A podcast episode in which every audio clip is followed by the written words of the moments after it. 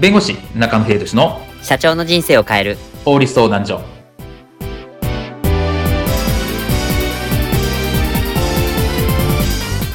こんにちは弁護士の中野秀俊です。こんにちはアシスタントの堀内隆です。この番組は IT 専門の弁護士中野秀俊がこれはすぐに使える法律主に企業法務の知識を分かりやすくそしてちょっとコミカルにお伝えする番組です。よろしくお願いいたします。今回のテーマは漢字外でもアウト。住宅地図のコピーは著作物に当たるのか？です。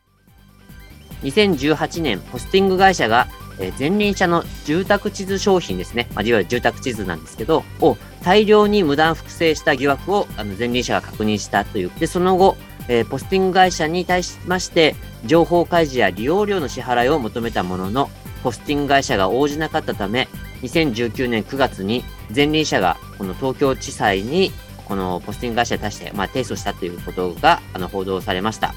で、その判決について、えっと、つい先日、あの、出ましたので、まあ、これについての、まあ、今回、住宅地図と著作物について、今回はお話を伺いたいと思います。では、住宅地図のコピーについて、こういったシーンはありませんでしょうか今度は当社のサプリ専門店舗を開くことにするぞええいきなり？もう店舗の物件は抑えた開店は1週間後の金曜日だ早っそんな早くできるんですか？店舗の内装はもう終わってる重機も入れたからあとはバイトを雇えば準備完了だいつの間に。お、おっと、そんな経緯説明をしてる場合じゃない。地域住民へオープン告知のチラシを巻きたい。ということで、早速チラシを作れ。印刷は明後日だからな。急いでくれ。じゃあのー。あ逃げたもう、なんだって急に仕事振るんだよ、あの社長は。5時間後。うーん、どうしようかな。おーい、お疲れー。おい、できたか？お、できてんじゃん。できてんじゃんじゃないっすよ。もう突貫工事っすよ、もいいじゃん、これ。これで行こうぜ。で、何に悩んでるんだ？う。いやー、地図っすよ。あの、店舗、あの、駅からちょっと入り組んだところにあるんですよね。案内図を作りたいんですけど、うん地図がうまく作れなくて、そんなことだろうと思って、これを買ってきた。あ住宅地図これをスキャンして貼り付ければ解決だろ頭いいっすね。頭ってのは使うためにあるってもんよ。後日。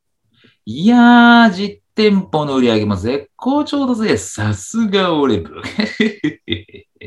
社長大変です内容証明が何？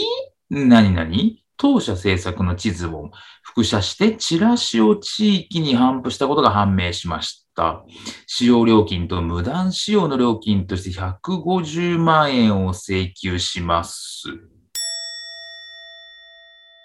ははは、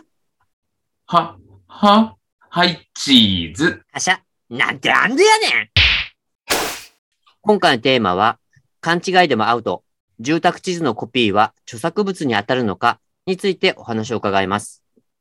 はい。冒頭でもお伝えしました通り、あの、北九州市に本社を置く前輪ですね。住宅地図で有名なあの前輪社が発行する住宅地図を、まあ、無断にあの複製して頒布した、まあ、いわゆる巻巻いたということで、あの、ポスティング会社とその代表に対して、まあ、著作権侵害侵害行為の差し止めを求めた裁判で、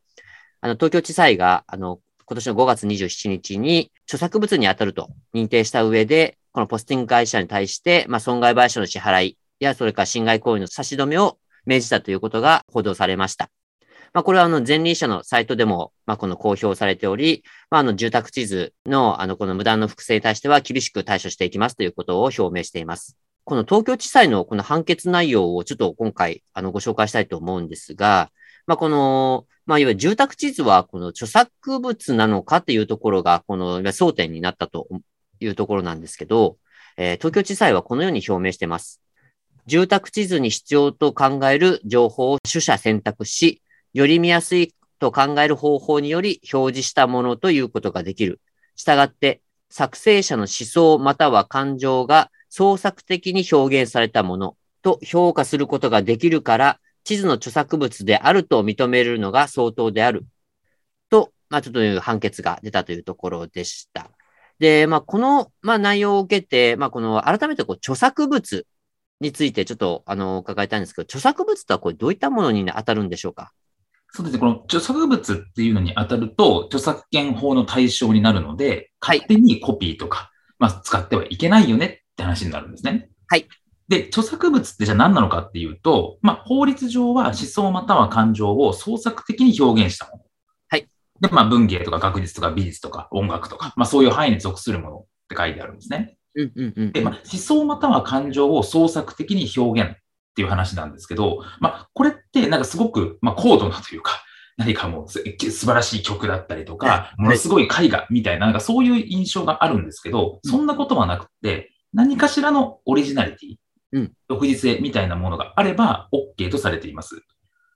ですよね。例えば、こうやって今僕たちがこう話してることにも著作権がね、発生してますからね、著作物としての。そうですね。なので、あの、ブログ記事であったりとか、写真だって、それは素人が書いたものでも、それはその人に著作物、その人の著作物ってことが言えるので、まあ、割とこう、ラフというか、敷居ハードルが低いのかなというところがあります。うん。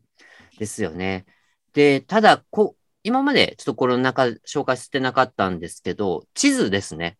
この地図というのが果たしてこう著作物に当たるのかというところですね。で、地図というのはいろいろ、まあ、例えば地形図もあれば、普通の世界地図もあれば、なんかこう、住宅の住、えー、地図とか、いろいろそのあるんですけど、この、今回はまあ住宅地図っていうのが著作物にも認定されたっていうところが、こう、ちょっと大きかったかなというふうに思います。そうですね。まあ、そもそも住宅地図、まあ、前輪車が発行する住宅地図というものが、まあ、著作物性、まあ、オリジナリティがあるのかどうかっていうのが、まあ、一番の争点だったんですね。はい。でまあ、住宅地図については当然ですが、前輪車が一から作ってるわけではなくて、まあ、そこに実際に住宅があって、まあ、それを、まあ、前輪車がまとめているっていうところなので、まあ、そこにオリジナリティ性があるのかどうかっていうところがポイントになりましたと。はい。で、先ほどご紹介したように結論としてはありますと。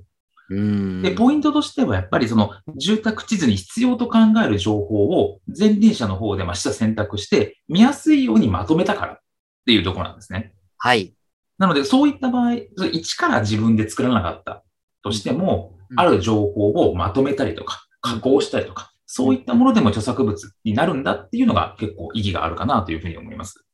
そうですね。なんかこう地図ってこのオープンデータっぽいこうイメージがあるので、なんか、まあ、誰でも使って良いだろうみたいな感覚がね、どうし、こう、ありそうなところもあるんですけど、まあ、住宅地図というのは、まあ、その中でも、その住宅と誰が住んでいるかとか、まあ、その地盤がどこであるかという情報だけを取捨選択しして、まあ、あの、まとめたっていうところに、その著作物といいますか、オリジナリティがあるというふうに認められたということですね。そうですね。なので、まあ、著作物と認定されて、認定されると、当然ですが、著作権法の範囲内になるので、勝手にコピーをして配るとかはダメですし、うん、自分のまあウェブサイトとかに転載する。それもダメですし。はい。っていうところになります。まあもちろんその個人で利用する場合とか、そういった場合はいいんですけれども、はい、まあ事業でそのポスティングをするだとか、はい、それ自分のウェブサイトに使うとか、そういったことに関しては、まあ今回では前輪車の許可が必要だという話ですね。そうですね。あのー、なので、まあこういった著作物に当たるのかというところは、ち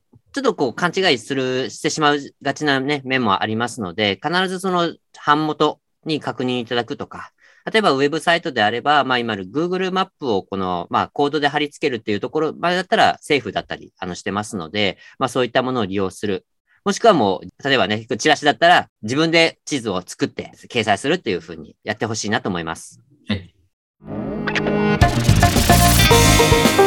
今回の弁護士中野秀俊の社長の人生を変える法律相談所はお役に立てていただけましたでしょうか？企業活動において気がつかないうちに違法になっていることやちょっとした法律の知識があれば一気に打開できるそんな法律のエッセンスをご紹介していきますのでこの番組をフォローいいねをお願いいたしますよろしくお願いいたします。ではまた次回をお楽しみに。ありがとうございました。ではまた